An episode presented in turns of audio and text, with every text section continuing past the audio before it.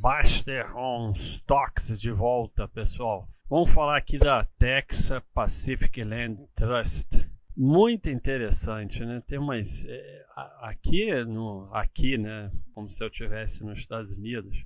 Tem empresas muito interessantes. Então, engage in managing land, including royalty interest for the benefit of its owner. É uma, ela tem terras e é muito interessante como ela chegou nessas terras. E como é no Texas, a maioria é arrendada para petróleo e outras coisas, né?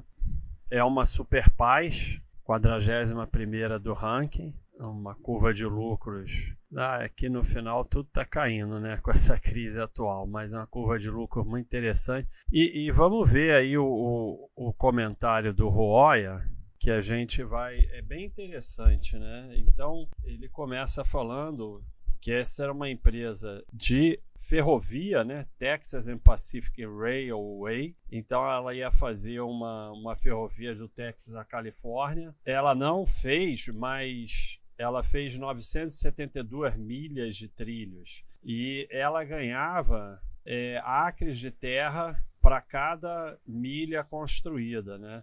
Conceder cessões de terra para cada milha da ferrovia construída. Então ela chegou, ela com isso, ela recebeu 3,5 milhões de acres de terra no Texas, né? Um negócio espetacular. Ela foi à falência sete anos depois após a fundação. Os seus terrenos foram agrupados em um fundo destinado para benefício daqueles que investiram nos títulos que patrocinaram o projeto. E esse fundo que se tornou aí o Texas Pacific Land Trust, ou ATPL.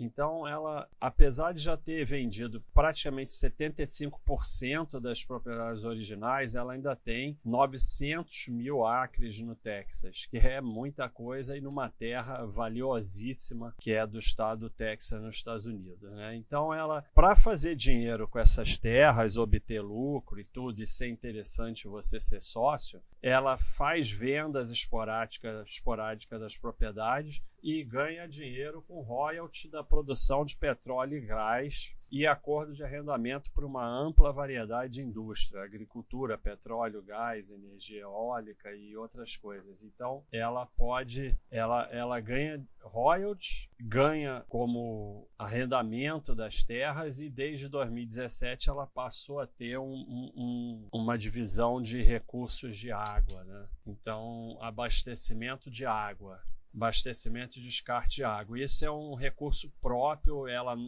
ela, ela domina essa parte da empresa. Né?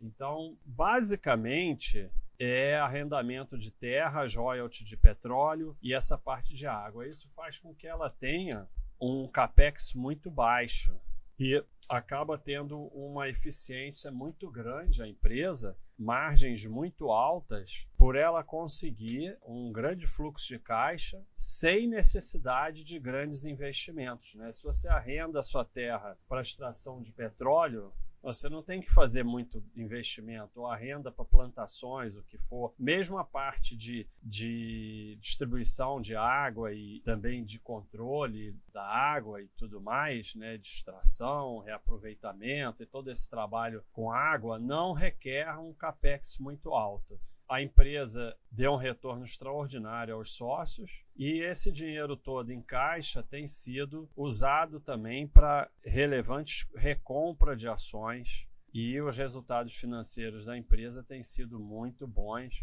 Vê aqui o, o lucro dela e aqui a gente pode ver, vamos ver lá fora né? basicamente, recentemente, principalmente, um crescimento expressivo do lucro a partir de 2008, 2009. Vamos ver aqui, eu não gosto muito não, mas vamos ver o quadro 5, né? Nossa, agora a gente tem dados desde 1978. Olha, por isso que esse quadro de lucros ficou assim, né?